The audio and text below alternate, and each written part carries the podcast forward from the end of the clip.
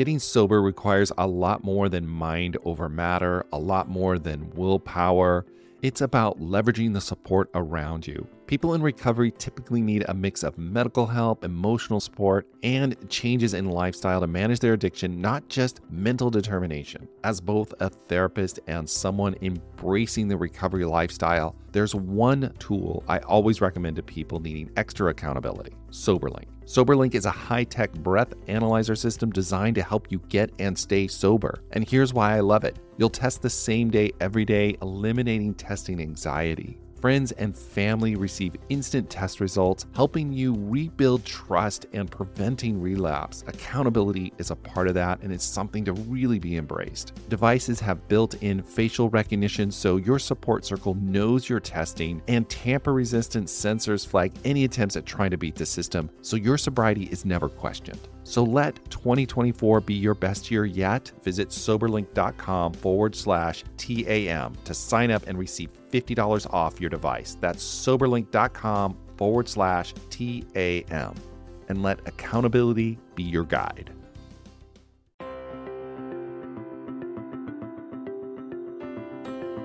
Hello, everyone. Welcome to the Addicted Mind podcast. My name is Duane Osterlind, and I'm your host, and we are on to the next episode. Today, my guest is Dr. Michael Barta. He's a licensed professional counselor and certified sex addiction therapist, and is a leading expert in addressing and treating the source of sexually compulsive behaviors. He is a pioneer in the neurobiological treatment of addictions. His research based cutting edge treatments have successfully treated hundreds of men, women, and couples facing the devastation caused by sexually compulsive behaviors and help them return to living authentic lives. He is the author of the wonderful book, TINSA, a neurological approach to the treatment of sex addiction, that was published in 2017 and is the creator of the TINSA model. And I really was excited to have Michael on the podcast. I was lucky enough to get to hear him speak at a conference held by the International Institute of Trauma and Addiction Professionals, ITAP, and have him talk about this model and, and be there and listen to him speak. And I love this approach because I really believe in looking at our nervous system and how our body operates in the world and understanding addiction from that perspective because there's some things that we can really change there to begin to live better lives and to gain connection and feel safe in the world, which is something we ultimately all want to do. And in this interview, Dr. Barta is going to talk about that. We go into the TINSA model, and we also go into his newest neurobiological model, Entune, so, working directly with the brain and nervous system to enable the individuals to reestablish authentic connections, which is really dependent on having a nervous system that is wired for that. And so, we have to heal our traumas if we're struggling with that. So, I think you will get a lot out of this episode. And I really enjoyed talking to Michael. He's just really knowledgeable and is open and frank and just really digs into what can help someone overcome addiction, specifically sexual addiction. All right, that was a long intro. But if you are enjoying the Addicted Mind podcast, please rate and review us in iTunes. That really does help. I think we're over 100 reviews, which is still very mind boggling to me. And I really appreciate everybody writing in there and sharing how the Addicted Mind podcast has impacted them in such a positive way. So, thank you so much for everyone who's taken the time to do that. I really appreciate it. Also, think about joining our Facebook group. Just go to Facebook and type in the Addicted Mind podcast, click join, and continue the conversation online. All right, time to start this episode. All right, Michael, welcome to the Addicted Mind podcast. I'm going to have you introduce yourself, but before we start, I just want to talk a little bit about how we connected. Well, we've been working in, in the sex addiction field for quite a while, and I think we know of each other. But particularly why I wanted you on the podcast is this is pre COVID. You did a presentation at ITAP, the International mm-hmm. Institute of Addiction and Trauma Professionals. And you talked about your book, TINSA, which is the trauma induced sexual addiction from a neurobiological approach to addiction. And I was fascinated by it and wanted to have you come on the podcast and talk about it. And so I'm excited that you're here and let's jump in. So, Michael, tell me a little bit about yourself and what motivated you to write this book, and we'll go from there. Well, I'm, pretty transparent in what I do. And so my path came naturally in that I was suffering from compulsive sexual behaviors myself. And in 2007, that culminated. I um, just couldn't do it anymore.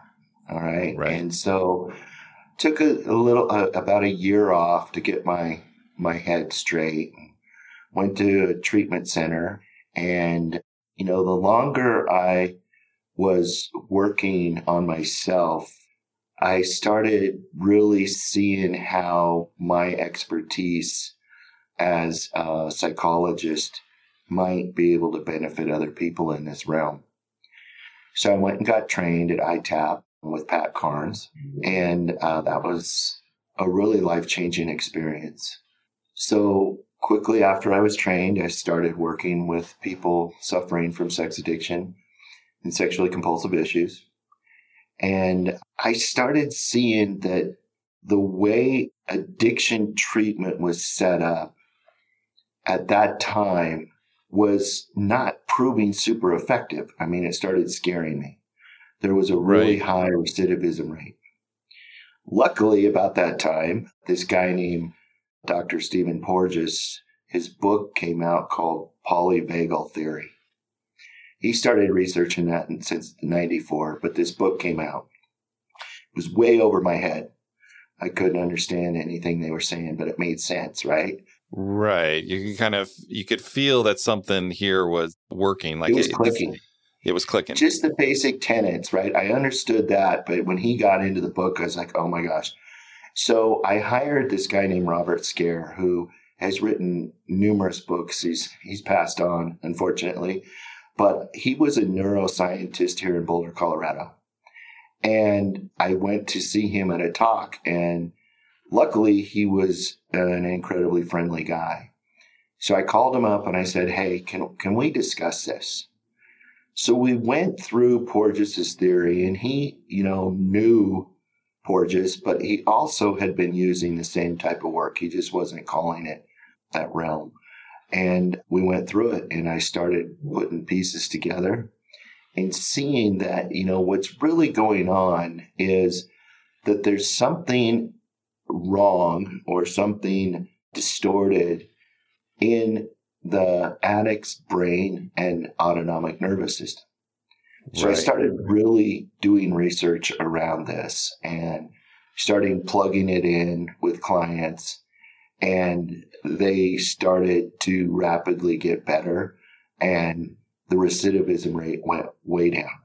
So before we keep going, I, I want to set a framework for everybody out there listening because they might not know what some of these terms are when we talk about polyvagal and all of that um, yes. the, all those components. But it sounds like here you were struggling with this issue, getting treatment, getting getting to start to get trained in it, but seeing that there was a missing piece. And to set some context, you know, beginning addiction treatment and sex addiction treatment was very cognitive behaviorally approached, meaning what you think and what your behaviors are. We've got to work on that. We got to change that.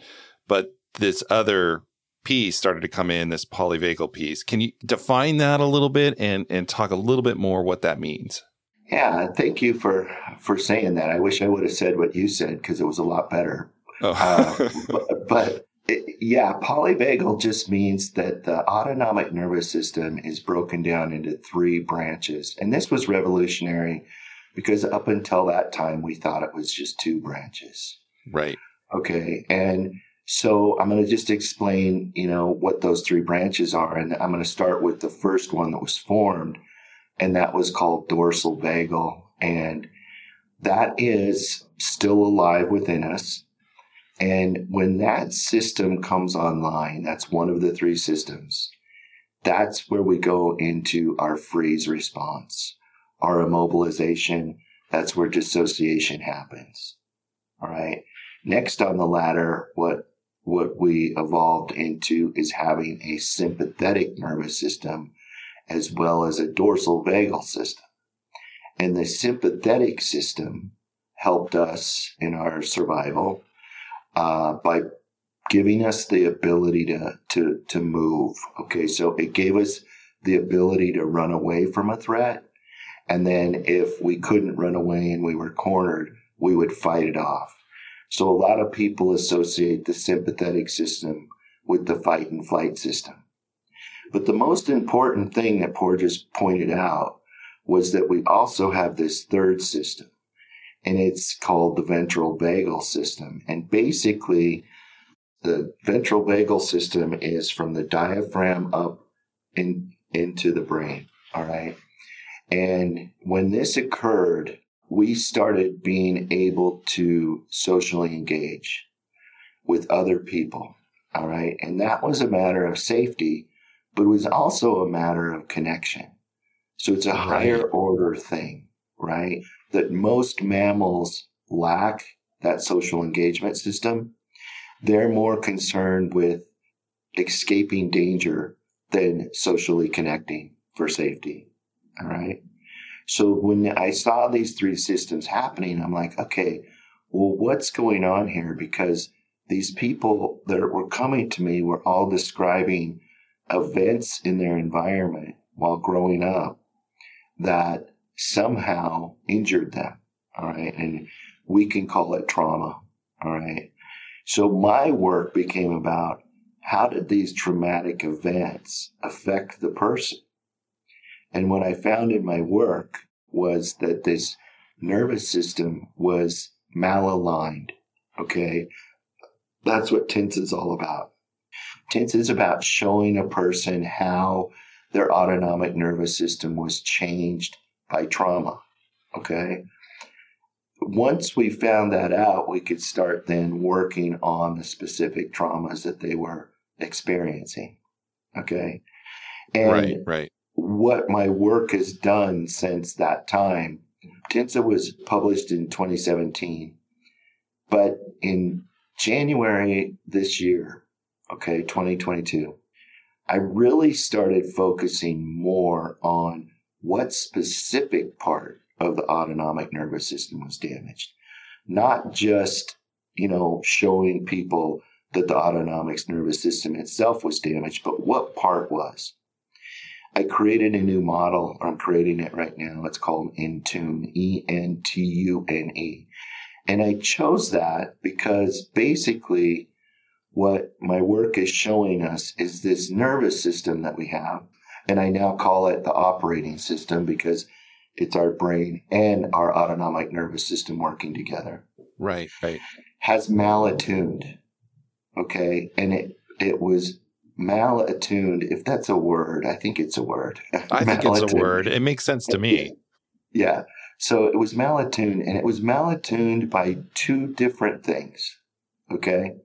It was malattuned either by deprivation trauma, which means that the person did not get what they needed for this operating system to develop to function normally. Right. Okay. And when the nervous system, this operating system isn't functioning normally, we're not able to connect.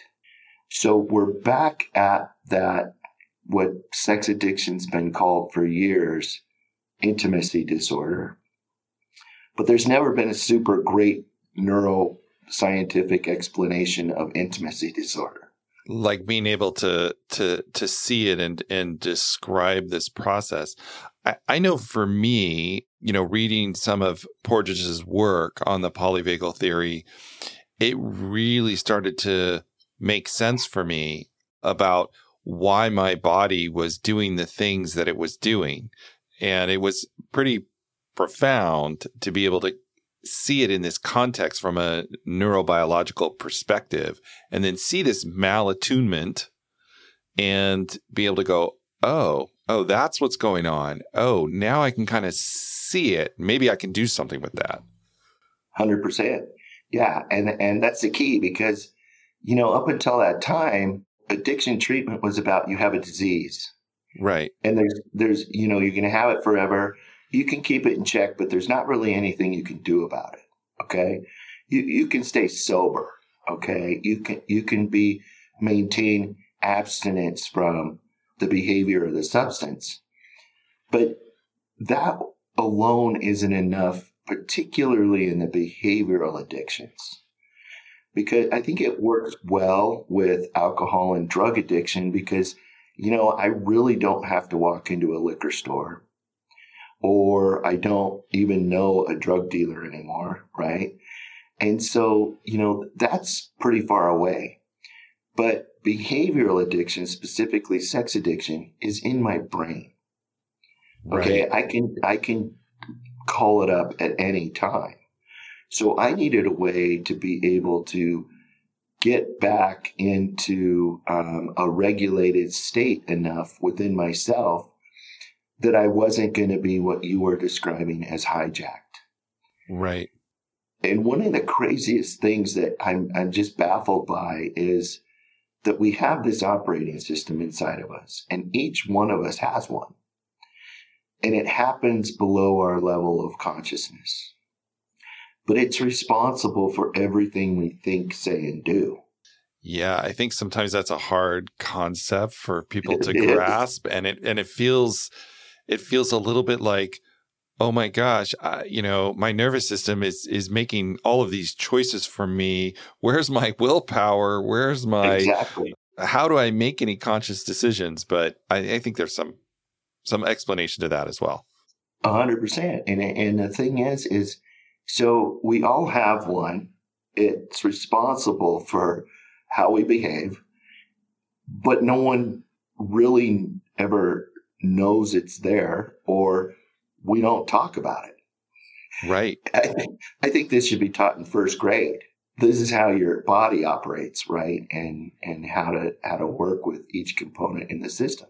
Yeah, and I think going back to what I was saying earlier, having this knowledge about the nervous system is so empowering because that's where you get to make your choices. That's where you get to be empowered with designing your life or strategically operating in your life, making the life you want yeah, it's it's actually really learning to work with the system the way it's supposed to work instead of trying to control the system.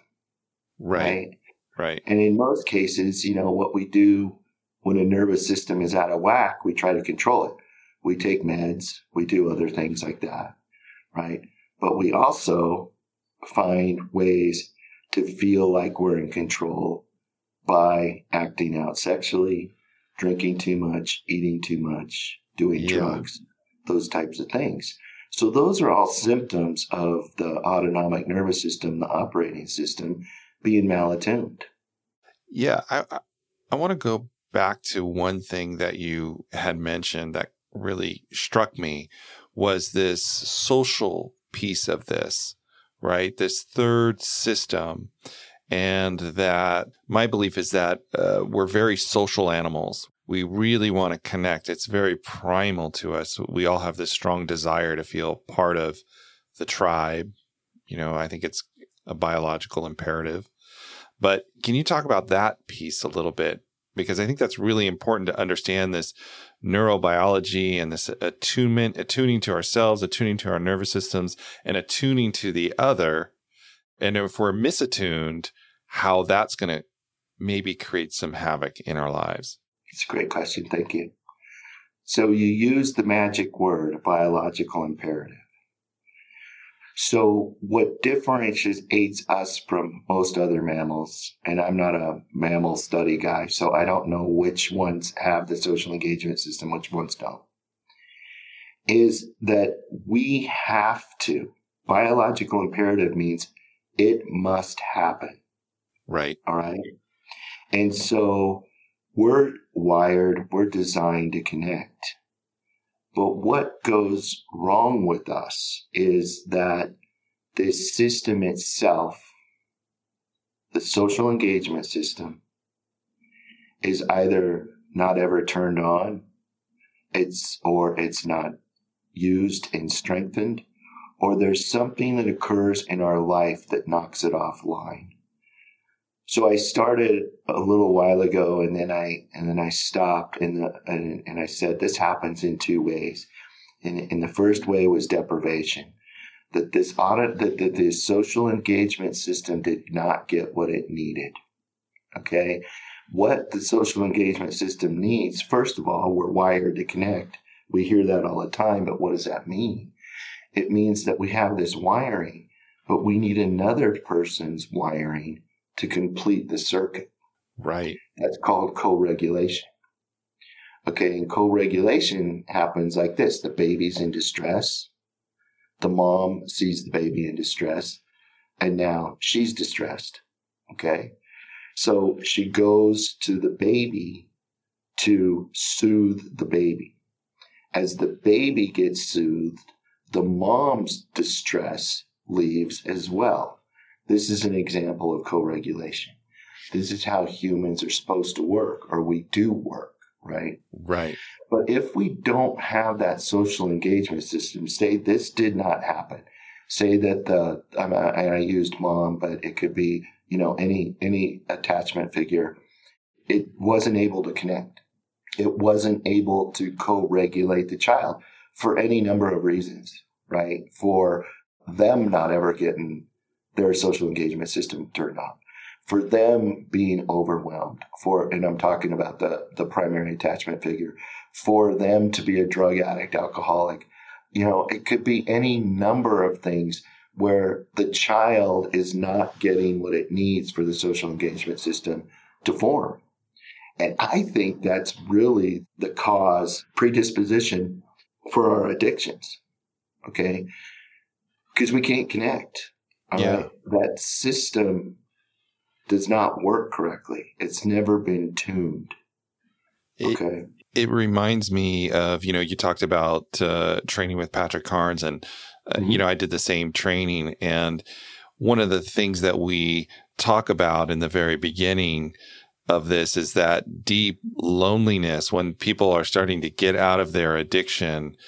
A lot of them have that deep empty hole in the soul, they, they say, from addiction and that deep loneliness. And it makes sense that if your nervous system isn't in tune, then you're not going to be able to to make those connections. You're going to have that deep loneliness, and that deep loneliness is painful, and you got to find a way out. But if you don't know what's going on in your nervous system, you're kind of stuck. Yeah. But sex, and, and substances we, work. Yeah, we also personalize it, right? Yeah something's wrong with me. I'm bad. I'm broken. I'm different. Yeah. I don't fit in. And a lot of my clients, including, you know, my own experience growing up, was there was just this sense that I didn't fit in, that I didn't belong, that other people had the playbook and I didn't, right? That was an example of my own social engagement system not ever being turned on. Cause, you know, it just, it just didn't happen. So, but what the operating system, the autonomic nervous system, and the brain do because they're smart and because biologically we are wired and need to connect, it finds ways to give us a sense of what the social engagement system is supposed to do. So it finds ways for us to feel safe. And safe just means the absence of threat, right? So it's turning off the sympathetic system. It turns, it finds ways to reduce, you know, and manage that anxiety that we feel. And, you know, I can tell you, I had my first beer at 12. Okay. And in fact, I had two of them and it was Nirvana. And I used to think for the longest time that it was about the high but it wasn't about the high. It was about the quiet. It was about finally the noise turned off in my body, the anxiety, yeah. the self loathing, the insecurity. It was gone, right? And so what my brain and autonomic nervous system said was, Hey, this is a way to regulate.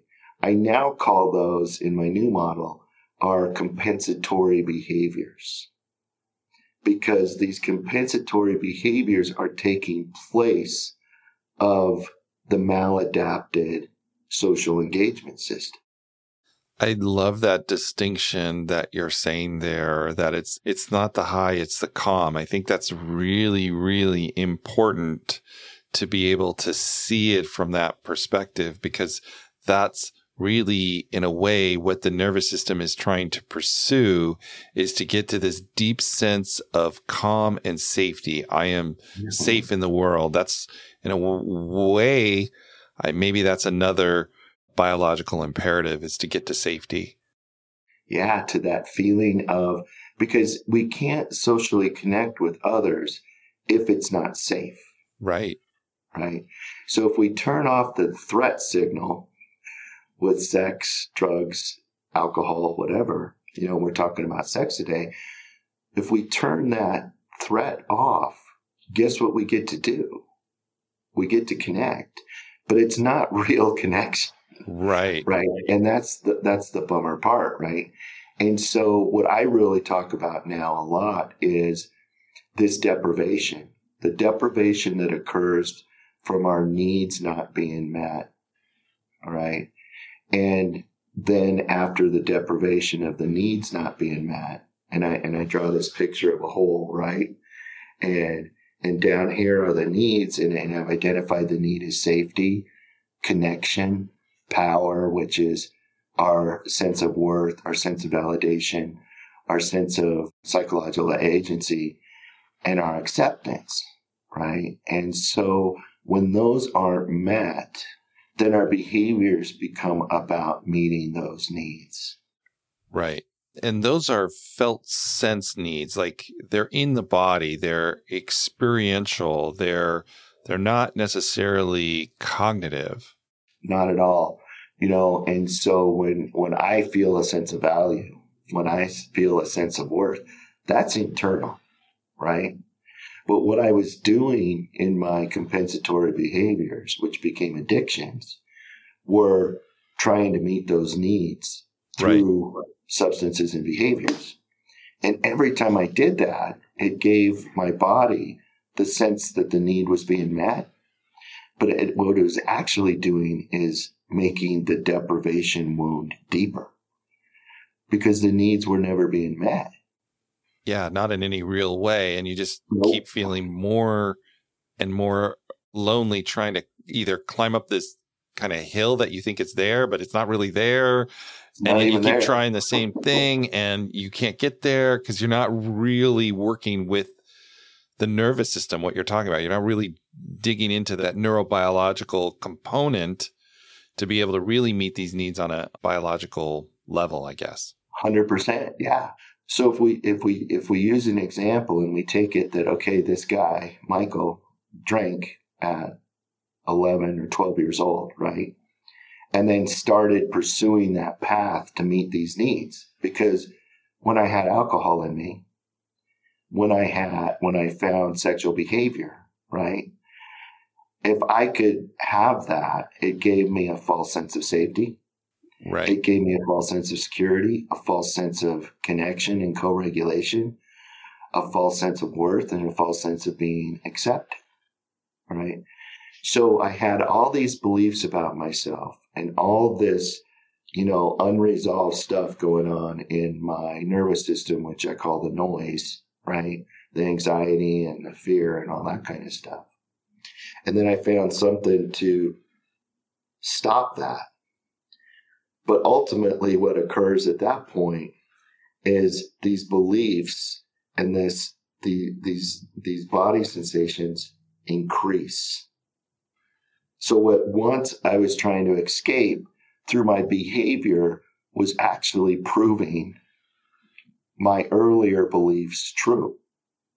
I started right. getting into trouble. I started, you know, having issues. I started ruining relationships, things like that. So it was kind of this, this cycle that needed an explanation of why we do it so we can get out.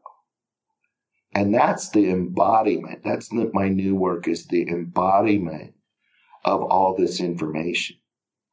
Having people go in and deeply understand and, and use each part of their system so that they can become familiar with it. Right. We can't do anything with it until we know what part of the system is running us. Right. right. We, we, we're kind of, we're, we're lost in our thoughts about it and we don't actually start to move into the nervous system to change that. So it sounds like what, what I, uh, I'm seeing is uh, as you've evolved in this work, you, you started with this neurobiological approach to sex addiction, TINSA. Mm-hmm. And mm-hmm. as you've done that, you've taken it even deeper to this new neurobiological model of Entune, which is about really, it sounds like understanding and shifting that nervous system to move you to that space where you can have those feelings of connection. You can have those feelings of competence, satisfaction, meaning, but those are like, once again, those are felt senses. All of them. Yeah. So it's really embodying the work. It's really learning what your nervous system is, right? This operating system is, and then how to retune it for optimal health. Right. And this is the, where I, I get excited is that we know now that our nervous system, not just our brain, our whole nervous system is much more plastic, malleable, malleable than we thought or understood and that this is something that people can do. They can they can change this. We're not locked into this destiny. Nope. Yeah that that's really exciting for me too you know and it's exciting for the men i work with because they come in and they think that you know i am a broken person who is sexually deviant and right. has done bad things right and what they learn is that, you know, and, and the, there's a book out there called It's Not What's Wrong with You, It's What Happened to You, which is amazing because they learn that. And it's not an excuse. It's just fact that the way we are designed was not formed correctly. And the, the nervous system is really, really trying for health. Right. But it's right. doing so in ways that kill it or kill relationships or make you more lonely than you've ever been.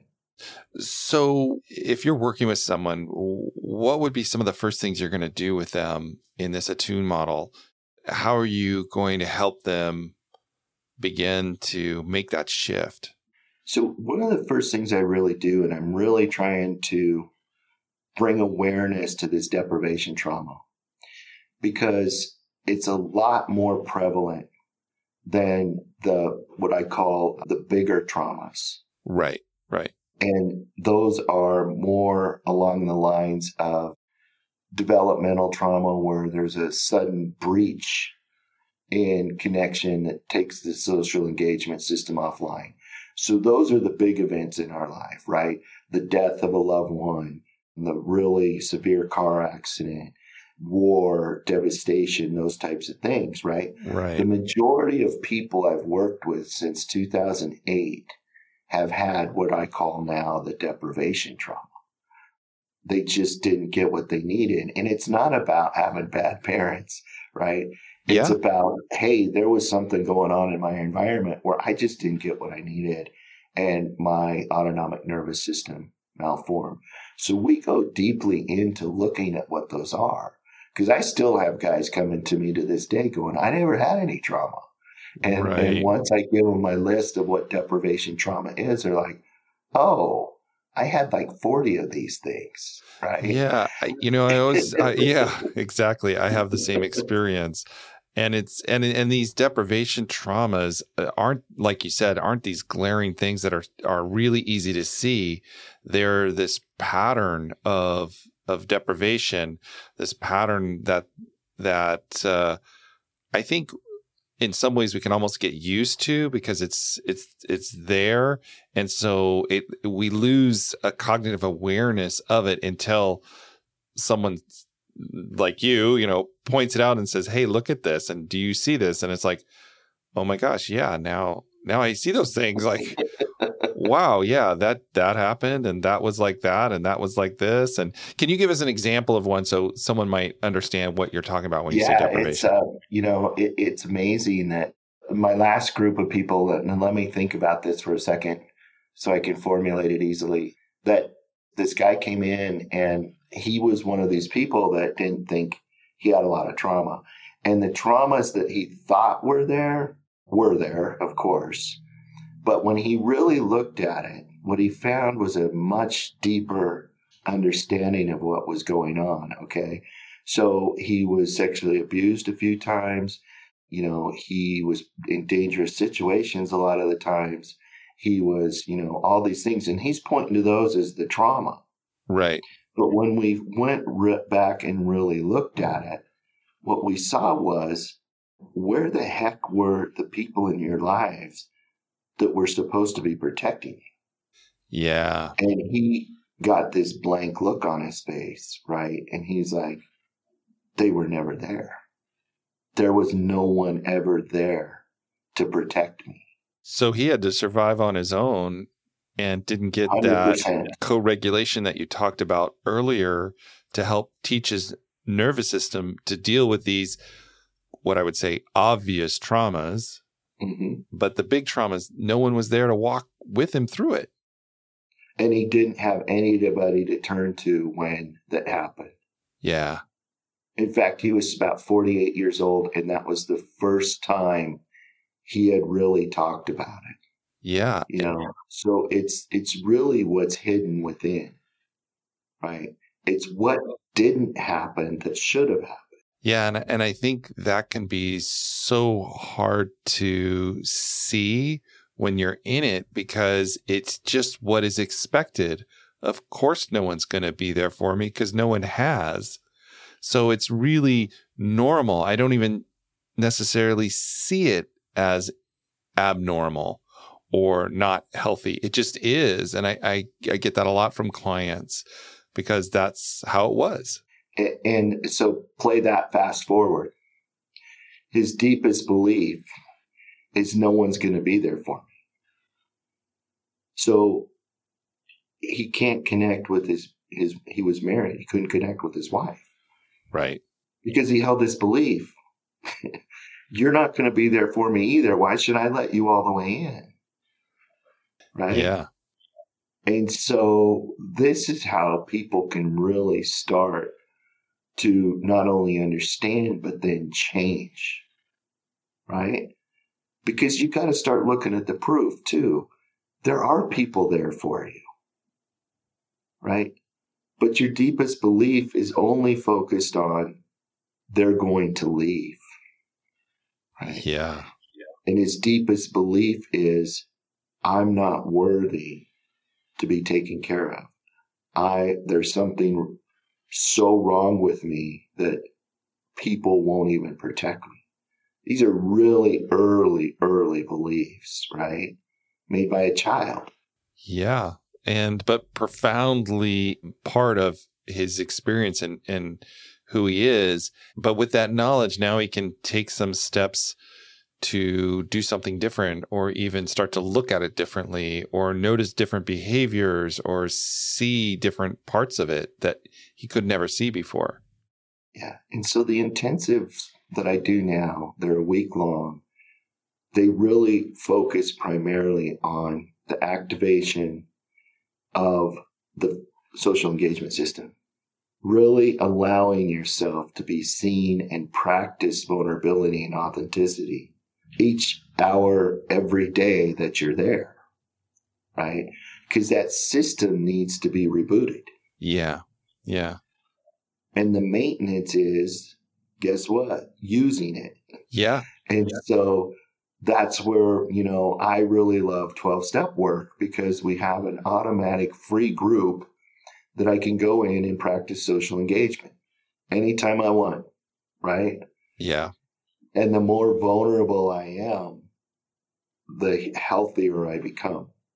Yeah, I have this saying that it's we heal through the eyes of others. And yeah, we need that social engagement for us to learn how to co-regulate and create those bonds that that help us heal with trustworthy others. You know, I'd say of not course. everybody deserves our trust no. and we have to have discernment in that and that takes its own work but you can start this process and and engaging with other people is r- really the first step i think in in doing this work. I absolutely agree. It's wonderful. Well michael i think we could we could talk forever about this and go into even more and more detail and i'm so happy that you came on. I think this is going to be helpful for a lot of people. There's one question I, I love to ask before we end, and that's if if someone is out there struggling and they're really having a hard time, maybe they're relating to what you're saying, and you could tell them one thing, what would you want to tell them? What would you want to say to them? For them to start with compassion for the self. Compassion for the self. Yeah. And you're not doing this because you're bad. You're doing it because you're hurt. And start healing the hurt. Yeah. If we heal the hurt, we don't have to kill the pain. Absolutely.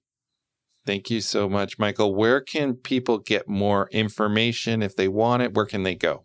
They go to drmichaelbarta.com. Awesome. So it's Dr. Michael, B A R T A dot com. I have a section on there you can write to ask me questions, learn more about my models, and that's it. Awesome. I will put all the links to your your books and and your website at theaddictedmind.com and definitely encourage people to check out your your book TINSA. That's it's it's really really helpful, and I've had a lot of clients really appreciate it and feel very validated from it. And I'm excited to hear about your new model Entune. Maybe have you back on when you're ready, and and you can tell us more about that as well. Sure, I would love that. The book should be probably be out this spring. Awesome, great. Thank you, Michael. Thanks so much. All right, everyone. Thank you for listening to the Addicted Mind podcast. As usual, all the links will be in the show notes at theaddictedmind.com. So check them out there.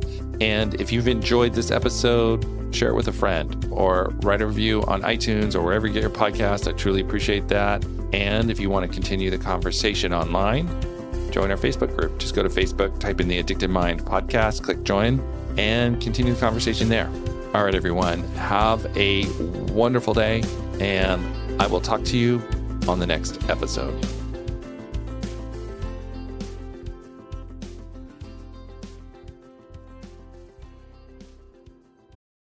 Madeline, and I'm the host of the Happiest Sober podcast.